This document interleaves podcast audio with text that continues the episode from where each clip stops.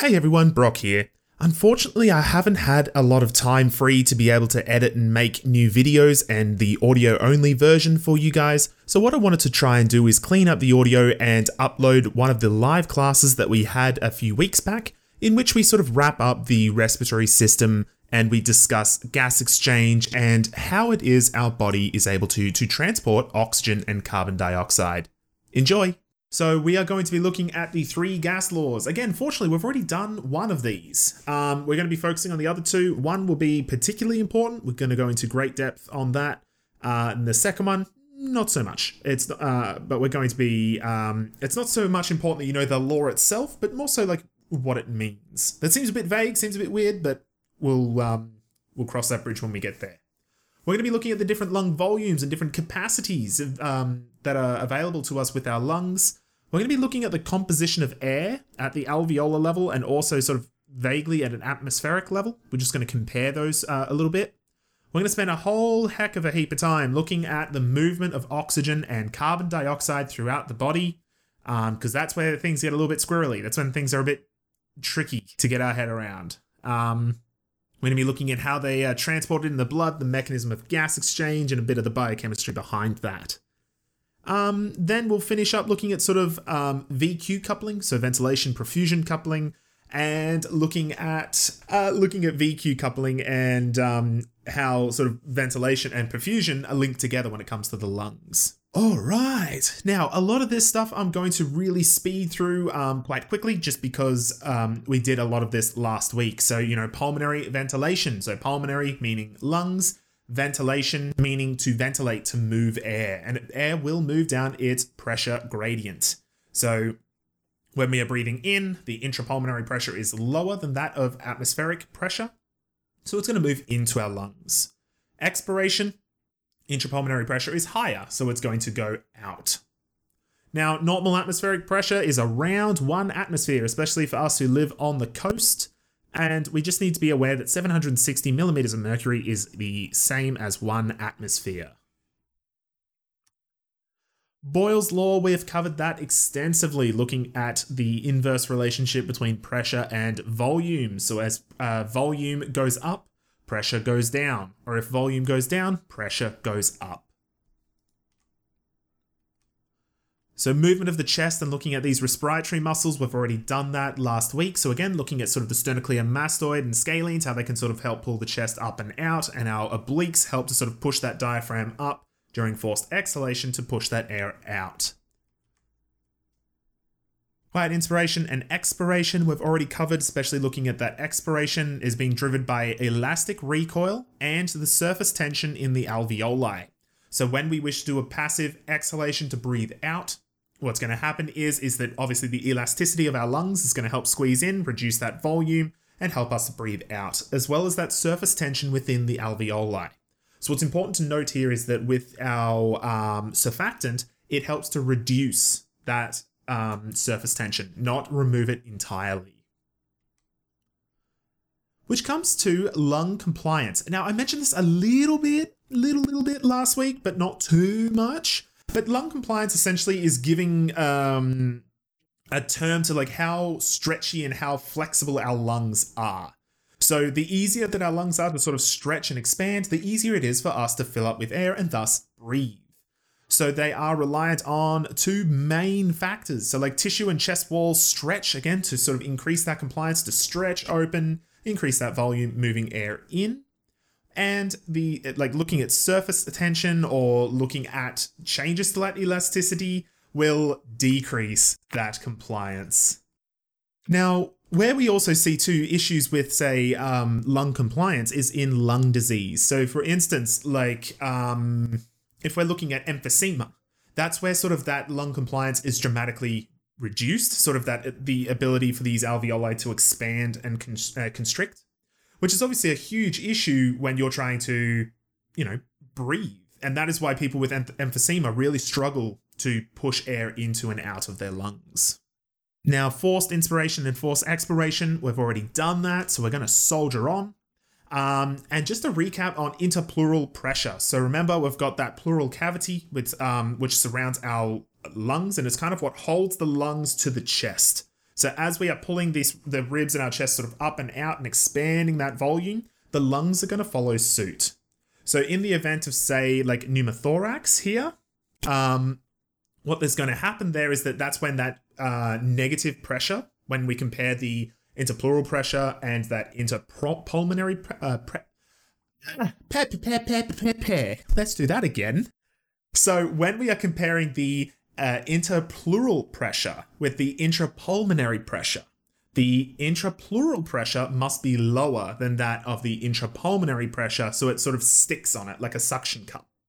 If we don't see that pressure difference there, what's going to happen is that essentially the lungs will sort of detach, and it means that when our um, chest expands out, when we're trying to do a big breath in, the lungs won't follow suit. Okay, and that's essentially a collapsed lung.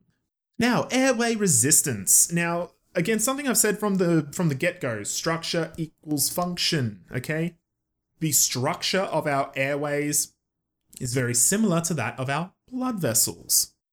And their overall function is very similar as well, except with our bronchioles, it is responsible for sort of conducting and moving air, whereas with our blood vessels, it's moving blood. However, airway resistance is, you know, con- somewhat controllable and a big factor in the movement of air in the same way that our peripheral resistance played a big role in our movement of blood in our blood vessels. Now, airway resistance is um, affected by the combined diameter of all of our conducting airways. So they all sort of work together in that regard. So even though when we are looking at our um, sort of our, our trachea and as we're moving down through our uh, bronchioles, even though, yes, they are getting smaller and smaller and smaller, which indeed would be increasing that airway resistance, it's sort of a bit of a trade off because we have so many more bronchioles. So, yes, if we compare just one bronchiole to the trachea, uh, the bronchiole has way more airway resistance, and it's there's no way it can move as much air. But what we keep in mind is that it's not just one bronchiole; we have heaps and heaps and heaps of them. So it it means that collectively we can still move plenty of air. However, we still do have control over our airway resistance. So, in the same way that we can control peripheral resistance with our blood vessels by doing vasoconstriction or vasodilation, airway resistance can be increased or decreased by bronchoconstriction or bronchodilation. And that's something we're going to be talking about a little bit more when we get to VQ coupling. Now, another thing too, which can cause an increase in airway resistance, which for the most part is sort of unwanted, um, would be mucosal swelling or accumulation of phlegm. So let's say if we've got a chest infection, we've got sort of heap of mucus in our chest, um, it can make it really hard to sort of really breathe air and move air in. We have to try harder to put that air in there because all of that mucus is basically just causing increased um, resistance there. And of course, as I mentioned, bronchoconstriction also causes an increase in our airway, airway resistance. And for those of you who may have asthma, that's sort of uncontrolled bronchoconstriction, which is why if you know someone's having a full blown asthma attack, it just sounds awful. It just sounds as though they just really can't pull air into their chest. They've got that real horrible wheeze because essentially they've got this uncontrolled bronchoconstriction and they're really struggling to pull air in which is why when they have their say Ventolin, okay, like our, our beta two agonist that's going to bind to it, it causes that bronchodilation, which is why then suddenly, oh, they can they can breathe again.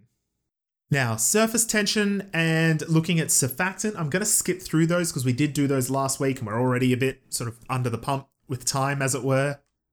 So I'm going to be skipping now to our lung volume and capacities. Now, this wonderful graph is going to be linked to this wonderful table.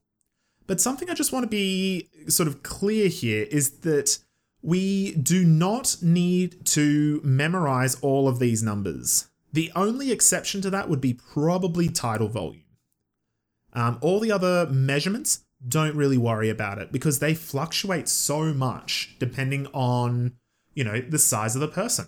So, for instance, me personally, my vital capacity, it's saying for an average male uh, or an average adult male should be around 4.8 liters.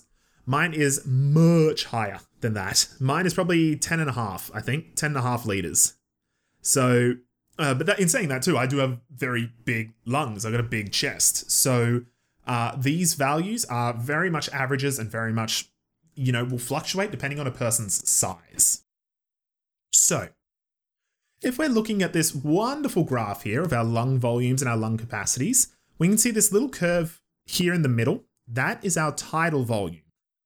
Now, what the tidal volume essentially describes is our quiet inspiration and expiration. Excuse me. So it's sort of breathe in, breathe out.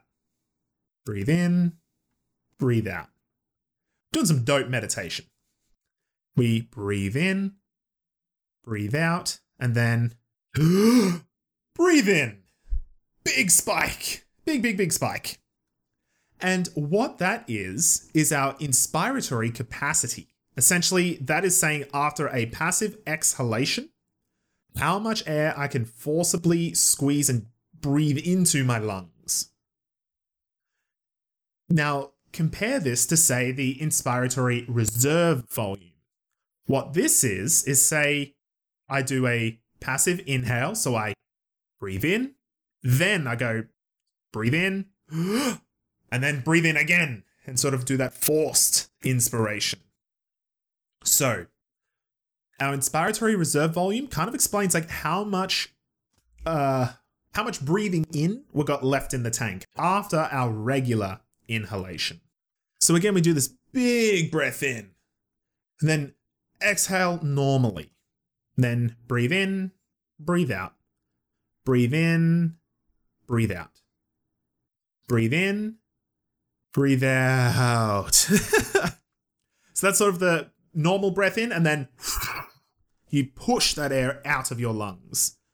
Sort of like you do a normal breath in, and then you blow out the birthday candles. So this is your expiratory reserve volume. So this describes the amount of air that you can push out of your lungs after a passive exhalation. Now, you'll notice that we still have this residual volume, okay? This is the amount of air that still remains in your lungs after a forced expiration. So, to be clear, to get to like this point, you're basically curled over and you feel as though you're blowing air out of every part of your body. Right? There will still be some air left over in the lungs. We cannot breathe all of it out. Uh, and nor do we want to. Because the last thing we want is sort of to breathe all that air out, turn our lungs basically into a vacuum, and cause them to kind of stick shut and sort of glue together. We can't open our lungs again. Okay, that's, obviously very bad. Um, so yeah, we do have some residual volume, which does play a little bit of havoc. We'll be having to talk about that a little bit more, especially when we look at our air compositions. Now, the last two, we have our vital capacity. So, vital capacity is essentially I breathe in as much as I can, and then I exhale all of it. So, it's sort of a. So, sort of huge breath in, and then huge breath out. Okay? Basically, showing the maximum amount of air that I can voluntarily push out and move. Okay? That's our vital capacity. The total lung capacity is our vital capacity, but also our residual volume, sort of the, the remaining parts of air in our lungs. Now, again, all of the things that I've just described here um, are in this table, as well as a little explanation. Um, I would expect you guys to definitely be able to recognize and interpret this graph and understand what's going on and be able to link these lovely little squiggles here with our various volumes and capacities here. Okay, moving on. Sorry, sorry guys, it feels as though I'm sort of just just slamming through these things really fast. It's just yeah, this this is a really jam-packed lesson. Normally I used to spread this out over 3 hours, but we've only got 2 hours today. Now, I'm going to be comparing different ventilation rates here, looking at sort of our uh, minute ventilation rate versus our alveolar ventilation rate. Um, I will not expect you guys to do any calculations regarding this. I just kind of want to sh- like sort of show and compare you what the effect can be based on different breathing habits.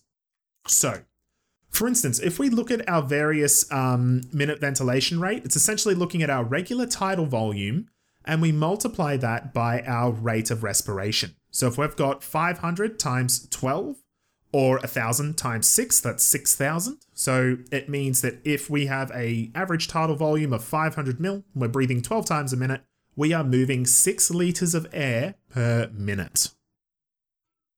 Now, this minute ventilation rate is not to be confused with our alveolar ventilation rate. Because what our alveolar ventilation rate is essentially saying the flow of gas that can get right down into the alveoli. Now, a couple of things here. One, that is not the same thing as what we were looking at over here. Okay? And I'll explain why in a moment. Secondly, we need to take into account that we have that dead space and we also have any residual air left over in our lungs. Because when we are breathing, especially just our regular tidal volume, we are not sort of going and breathing all in and then exhaling everything that we can out. So it means that when we breathe in, there's still going to be some of that old air that's still in our lungs that we need to try and move and, and get rid of. Um, now, something to keep in mind when we're looking at these three modes of breathing. So we have our normal rate and depth of breathing, we have our slow, calm, deep breathing, and then we've got our um, our panicked, shallow breathing. So in our normal rate of breathing, we're moving 500 milliliters of air, so that's our tidal volume, and we're breathing on average 20 times per minute. So again, these these fluctuate obviously from person to person. Um, so what we can see here is 500 mil times 20 breaths per minute is going to give us an overall ventilation rate of 10 liters per minute. Cool. Now you'll notice across our normal rate of breathing, slow deep breathing, or our rapid and shallow breathing, we are moving, technically, the same amount of air in and out. However, Look at our ventilation rates. These are changing dramatically. So when we've got our regular tidal volume here with our normal rate and depth of breathing, um, what we see here is only 70% effective ventilation, which again is because of that dead space and old air that we've got in our lungs. Uh, do we need to know the MV formula from the previous slides, lung volumes and capacity? Do we need to know how to do any calculations? Um, what we're looking at here, um, to be able to do any calculations, um, yes, I would expect that. But that's also what I was getting at with re- uh, like referring to and interpreting this graph here. So, for instance, if we're looking at our inspiratory capacity, that is a combination of our uh, tidal volume and our inspiratory reserve volume. Also, I'm sorry if you hear background noise. It's uh, school holidays, and yeah. Now, if we come back to looking at our alveolar ventilation rates, because of that sort of leftover air and the anatomical dead space, we only get about 70% effective ventilation.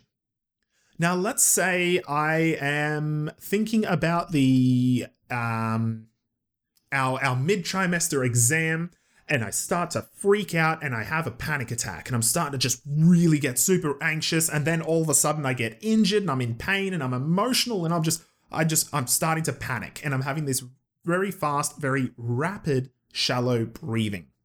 So if we look at our sort of ventilation rates here, we can see our tidal volume has halved. Okay, I'm moving 250 milliliters of air, but I'm now breathing over 40 times per minute. So if you do the math on that, it's still 10 liters per minute that I am moving in terms of air into and out of my lungs. But only 40% of that is effectively getting into the alveoli because I'm breathing so rapidly and I'm just sort of moving in and out really fast. It's not deep breathing enough to really get into those alveoli properly and have that properly ventilate. So even though I'm moving the same amount of air, it just doesn't even compare in terms of that percent effectiveness. Now, compare this to slow, deep breathing, in which we've doubled our tidal volume, but halved the respiratory rate when we compare that to our normal rate of breathing, what we can see here is that now suddenly, again, same ventilation, uh, minute ventilation in terms of air moved, but it's 85% effective. This is very important for you all as sort of future nurses, of people who might be emotional and panicking and in pain, and they are you know, doing these rapid, shallow breaths and, you know, to try and get them to slow their breathing down and take slow, deep breaths because it is far more effective in terms of that alveolar ventilation. Absolutely, yeah. That's why if they do have that lower PO2 sats, you would just get them to do slow, deep breaths in, try and get air deep into those alveolar sacs, get more of that gas exchange there to help sort of get properly oxygenated. Yes, the less sort of effective ventilation in the alveoli you are getting. That's correct. Okay, so we've looked at this last week in terms of external respiration and internal respiration, but I feel it's important that we clarify that again. So, external respiration is looking at that gas exchange, so movement of oxygen and CO2 between the lungs and the blood. Internal respiration is when we have already left the lungs, we're in the blood, we're moving to our tissues. That is the exchange of oxygen and carbon dioxide between the blood and tissues. So it's very important that we sort of really clarify that distinction. So last week we focused more on external respiration, looking at the movement of oxygen and carbon dioxide between the alveoli and our, our pulmonary capillaries there to sort of oxygenate that blood. Um, excuse me, sorry. Uh, yeah, to sort of um, oxygenate that blood and, and move blood, uh, sorry, move oxygen from the lungs into the blood. What we're going to be doing this week is focusing on more so internal respiration. So look at the movement of oxygen and carbon dioxide between the blood and our tissues. Okay, so the second of our three laws. So we did Boyle's law, which described pressure and volume. The second of these laws is Dalton's law.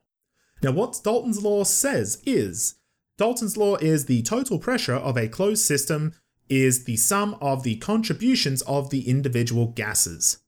Hmm. Right. Okay. Uh, let's reword that a little bit. What does that mean? Dalton's law is addition, basically. So if I have um, uh, eight marbles, two are red, two are orange, two are blue, and two are black. Okay? I have eight marbles. Okay? two of each color. So it means two out of uh, the uh, possible eight are one color. Two of the like each of the four colors there, but they all comprise that group of marbles. That was a really bad analogy, wasn't it, guys? That wasn't great. That wasn't really too good. Let me try that again. So basically, when we are bloody hell, when we are looking at our air pressure and we're looking at the composition of air, when I've been talking about the respiratory system and moving air into and out of our lungs, blah, blah, blah. I've always called it air as it's moving through the nose, you know, the pharynx, larynx, trachea, bronchi, blah, blah, blah, until we get to the alveoli. From there, I stop calling it air and I start to be more specific in calling it oxygen and carbon dioxide. Because oxygen and carbon dioxide are, are a part of air, but it's not the only thing in it.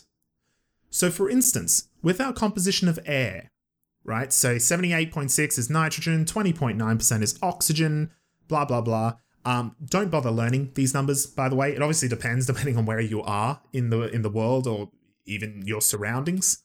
But what's important to keep in mind here is that if we have 20.9% oxygen, and I know all of these things combined give me our total air pressure, then I can take 760 millimeters of mercury and multiply it by 20.9% to get, say, 159 millimeters of mercury. So what this means is, is that out of the total 760 millimeters of mercury, that is our air pressure overall, 159 millimeters of mercury of that 760 is due to oxygen.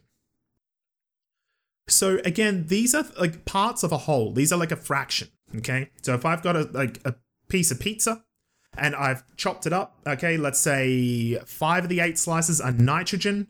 Um, one of the slices is oxygen, one's water, and one's carbon dioxide.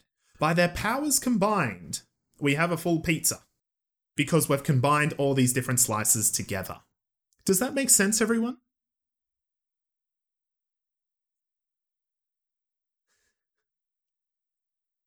Okay, think of it like fractions. That's all Dalton's law is saying, is that these are all fractions that make up a whole, which is the air we breathe right now. Now, this partial pressure and looking at Dalton's law of partial pressure is important because, again, we don't have 760 millimeters of uh, mercury of oxygen. Okay, we only have, say, 159. That's going to be applicable when we start to separate that um, our terminology here, and instead of talking about air, we are talking about oxygen more specifically. So, to make things just a little bit more tricky and a little bit more complicated, naturally, when we are looking at the air surrounding us, so looking at the, you know, this composition here, that is not the same thing as looking at the um, composition of air within our alveoli. It's different. Why is it different? Why is it not the same air that we just breathed in? We just breathed in. Why is it suddenly changing when it gets to the alveoli? Well, a couple of th- different things are happening here. The first one is remember the air is humidified. So we are actively putting water into this air and humidifying it. And secondly, the purpose of us breathing is to ensure this gas exchange, movement of oxygen into the blood and movement of carbon dioxide out of the blood and into the lungs. I've also said earlier that we don't exhale every single bit of air that we breathe out. So, what this means is as we breathe in, we get that oxygen moving into our blood, carbon dioxide moving out, but then we breathe out. But we still have some leftover air in our lungs, which means when I breathe in again for a second time, my new fresh air that I've just inhaled is mixing with that older air that's still in my lungs. What this means is, is that the sort of composition of air in my lungs, there's going to be less oxygen but there's going to be way more carbon dioxide because the new fresh air is mixing with that old air that's still in my lungs. Now, this slide I'm going to come back to a little bit later. Um, what I want to do now is talk about the third and final gas law, but the one I sort of don't really care about as much. Well, I, mm, I kind of do, but not in such specificness like I did with, say, Boyle's law. And this is poor Henry. So this is Henry's law. And what Henry's law states is that when a mixture of gas comes into contact with a liquid, each gas will dissolve in the liquid in proportion to its partial pressure. Right, again, hmm, many words, many syllables. Let's deconstruct that. Essentially, guys, it's the same thing as what we've been talking about pretty much this whole course, yeah? Things move from high to low, high pressure to low pressure, high concentration to low concentration. This is no different. All this is saying is that a mixture of gas will move from its high partial pressure to low partial pressure. Okay? So think of it just like in a simple simple view, just think of it as like diffusion. Ah, what is partial pressure? That's a good question. That's what we were talking about here. So, if the pressure of air around me is 760 millimeters of mercury. Yeah. That pressure is due to the combination of the partial pressure of nitrogen, oxygen, water, and carbon dioxide, just to name a few, just to keep it nice and simple. So basically, if I'm looking at 760 millimeters of mercury and oxygen is 20.9% of the air that I'm inhaling, then the partial pressure of oxygen will be 20.9% of 760. Yeah, it's a fraction. That's right. Yeah. So instead of looking at our pizza as a whole, like our 760 here, we're looking at each individual sort of slice that makes up our entire pizza. That's correct. So, what this is saying here with Henry's law is that gas will move down its partial pressure gradient.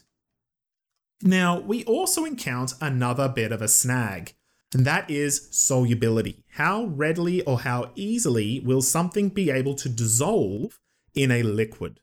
So, again, trying to keep things as simple and easy as possible, I'm only going to be talking about oxygen and carbon dioxide. But straight up, oxygen is awful. It's, it has a really bad solubility, okay? Oxygen is super not soluble in, in liquid. We can dissolve a little bit, but not much. Carbon dioxide, on the other hand, is far more soluble. Um, and a big reason because of this uh, is Oh, never mind. I'm not going to go into the chemistry behind it. Never mind.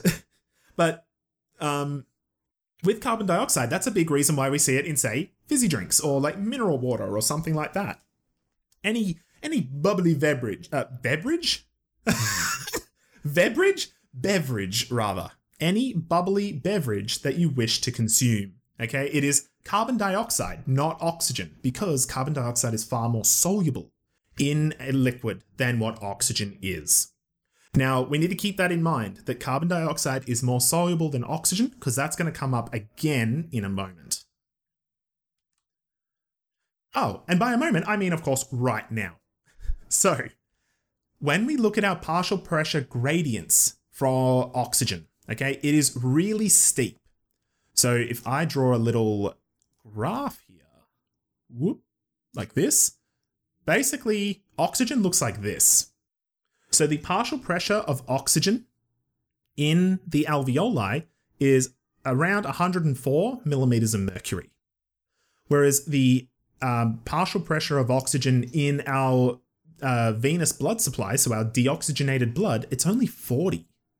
So that's like a nearly threefold difference in terms of concentration gradient. Okay, so it means again, oxygen is going to move from a high partial pressure to a low partial pressure which means oxygen is going to move from the alveoli into our venous blood supply here. Now, in the same way, we also see a difference in partial pressure for carbon dioxide, in that the venous blood supply of carbon dioxide is 45 millimeters of mercury, compared to alveolar partial pressure of carbon dioxide, which is 40 so it's going to move from high partial pressure to low partial pressure, and it's going to leave this venous blood supply and move into the alveoli. But damn, that's a that's a big jump. And CO2 diffuses faster than oxygen. So even though there's bugger all difference, there's only five millimeters of mercury here. Like there's only a sort of yeah, five millimeters of mercury difference in terms of the partial pressure of carbon dioxide, whereas there's like over 60 millimeters of mercury difference between oxygen's partial pressure. Yet carbon dioxide still moves faster. Why is that the case? Solubility. Because carbon dioxide is way more soluble than what oxygen is, it will be moving faster because basically it's more mm, it's more willing, I guess you would say. It's it's more willing to move. As opposed to oxygen, which is kind of digging its heels in and doesn't really want to, to play along. Does that make sense, everyone? So even though we still have like oxygen moving into the blood and carbon dioxide moving out of the blood, you will still note that both of these things, our oxygen and our carbon dioxide are moving down their concentration, uh, sorry, down their partial pressure gradient. They're both still moving from high to low. Uh, yeah, we basically need to have a much higher alveolar PO2 in order to get it to move into our blood adequately. Because otherwise, if we didn't have that, it would be way harder to move that blood, uh, move that oxygen into the blood, which means that yeah, we'd, we'd get caught out, we'd get stuck. Whereas carbon dioxide, we can get away with that because it's so much more soluble than oxygen. Okay, so oh, and, and to be clear, guys, I wouldn't, I do not expect you to memorize any of these numbers. No, no, no, no, no. I do not care that you memorize the fact that alveolar partial pressure of oxygen is 104 millimeters of mercury. Super don't care. Okay, it is not a priority. I just want you to learn that you know high to high partial pressure to low partial pressure, and just know that the difference between, say, the alveolar and venous um, partial, partial, eh, partial pressure of oxygen is much greater than that of, say, the partial pressure gradient of carbon dioxide. Yeah, it's much harder to move oxygen than what it is to move carbon dioxide. That's all I would expect you to know. Now, if we look at a bit of a breakdown here, we're looking at our lungs. These are our alveoli, we're seeing our pulmonary capillaries here, and we're looking at this gas exchange. So we've got oxygen moving in, we've got carbon dioxide moving out. And then what's going to happen is we're going to go down our, you know, pulmonary veins into our left side of the heart. And we can see that blood leaving the heart, we have a partial pressure of oxygen of around 100 and CO2 of around 40. Cool, that's all well and good. We move our way from the heart, we're going down to our tissues here where we see that internal respiration occur. So oxygen is leaving this, uh, the, the, the red blood cells and carbon dioxide, and moving into the tissues, and carbon dioxide is leaving the tissues, moving into our red blood cells, and we can see a huge change now in oxygen and carbon dioxide, which means then as we're going back up through our venous network, we can see 40 uh, millimeters of mercury of oxygen, 45 millimeters of mercury of carbon dioxide, moving back into the heart and going back to the lungs to sort of undergo that external respiration. But again, we sort of already knew a lot of this already, which is good. This is just sort of um, putting some some of the values that we've been looking at over here into uh, our pulmonary and systemic circuit, which we've already covered. Uh, I want to come back to all of this. Okay, now is when I really want to talk about the nitty grittiness of um, transporting oxygen. Because as I've said, the solubility of oxygen is pretty crummy, it's pretty crappy. Okay, it's really difficult to move and transport oxygen around the body, especially trying to dissolve it in a liquid because it's super not soluble. Now, we are far too big of a creature to rely on just passive diffusion, just to have air and oxygen diffuse into me, okay? It's nowhere near fast enough. So, what we need to do is we need to rely on a transporter. We need to rely on a lovely little protein called hemoglobin.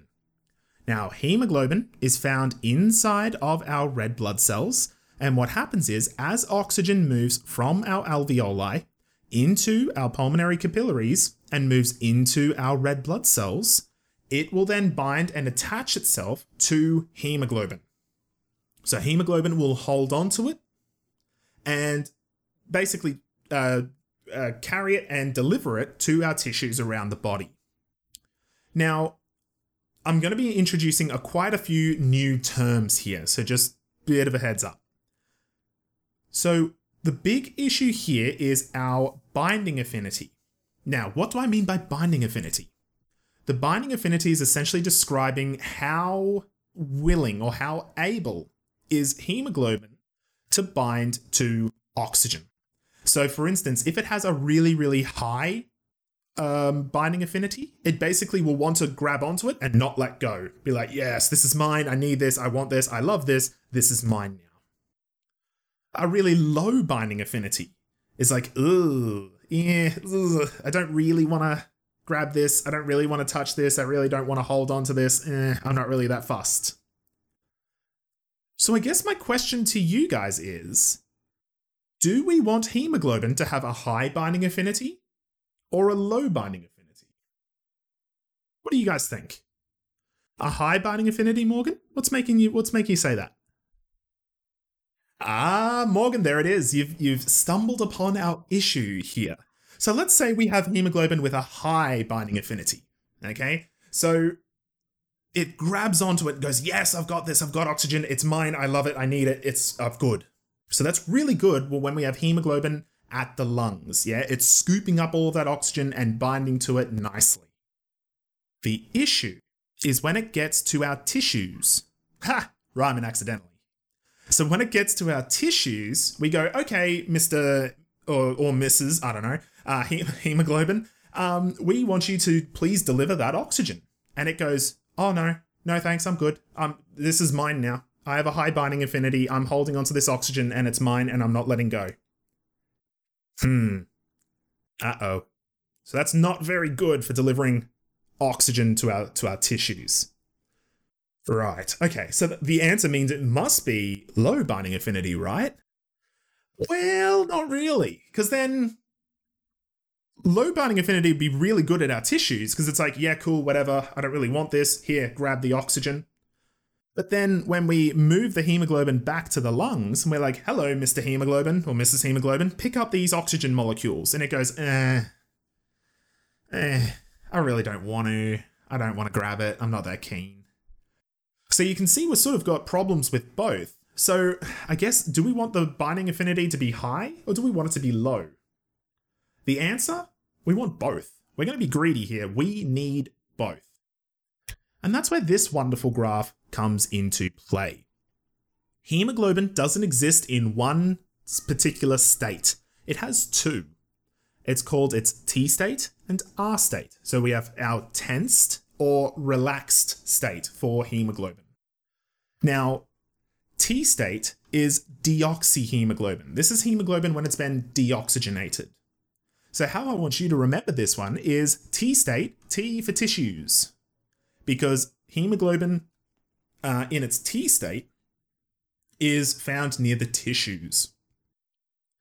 Now, hemoglobin with a high affinity for oxygen is in its R state. Okay, so ready to go to the lungs, you can think of it. Or really close to the lungs, something along those lines. Now, the big thing here between these two states is oxygen is functioning as an allosteric effector.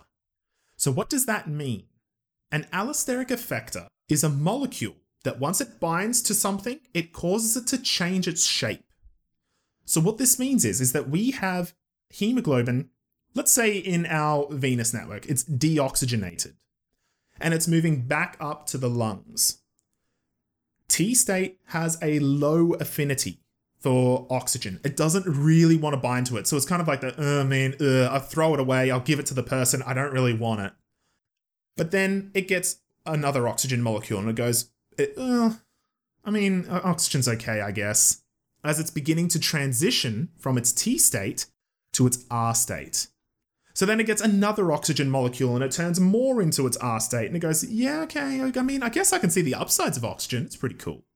And then it says it has it has all four oxygen molecules bound to it, and it goes, yeah, never mind, man. Oxygen's dope as hell. What was I talking about? I love oxygen. Give it more. So what that means is it's able to transition from our sort of low binding affinity to our high binding affinity and vice versa, depending on our body's needs. So this is Oh, Morgan, that is a wonderful question. When does it do that? Oh, you're about one slide or two slides ahead of me. that is what we're going to be talking about next. How does it do this transition? Um, the the how and the why we're going to talk about in a moment. The what is oxygen. Oxygen is what is controlling this transition of hemoglobin between its T state and its R state. So, as we can see by this graph here, like this is just explaining why high affinity is super bad, low affinity is super bad, but if we can transition between the two, we can get the best of both worlds. Now, this is where I'm going to explain the Bohr effect. So, Morgan, this is the how. How does it do this transition? So, when we're looking at our uh, hemoglobin going from T state to R state, this is going from deoxygenated, like what we can see over here, going from deoxygenated to oxygenated. How does it do this? It just moves to the lungs because there is a higher partial pressure of oxygen in the alveoli, in the lungs. Which means basically you're just forcing oxygen molecules onto this hemoglobin and making it oxygenated. Okay? So now it's in its R state. All right, and it's got that good binding affinity of, of oxygen to that hemoglobin. Rad. Now, I guess the problem is how is it that when we get to here, when we get to our tissues, we make it go, okay, that's cool and all. I'm glad you love oxygen and you're holding on to it. It's now time to deliver it. One of the ways is, whoa, whoopsie doopsie. Let me. Uh oh, how do I fix this? Da-da-da. Ah, there we go. One of the things is through the Bohr effect. Now, what the Bohr effect states is that as we lower the pH, so as we get more acidic, the binding affinity of hemoglobin will go down. So, our body is normally around sort of set pH of 7.4. So, if I drag a line, whoa, trying to keep the line straight. across like so, that's probably around 70%. Now, if I compare this to pH of 7.2, we see a big difference there in terms of that saturation.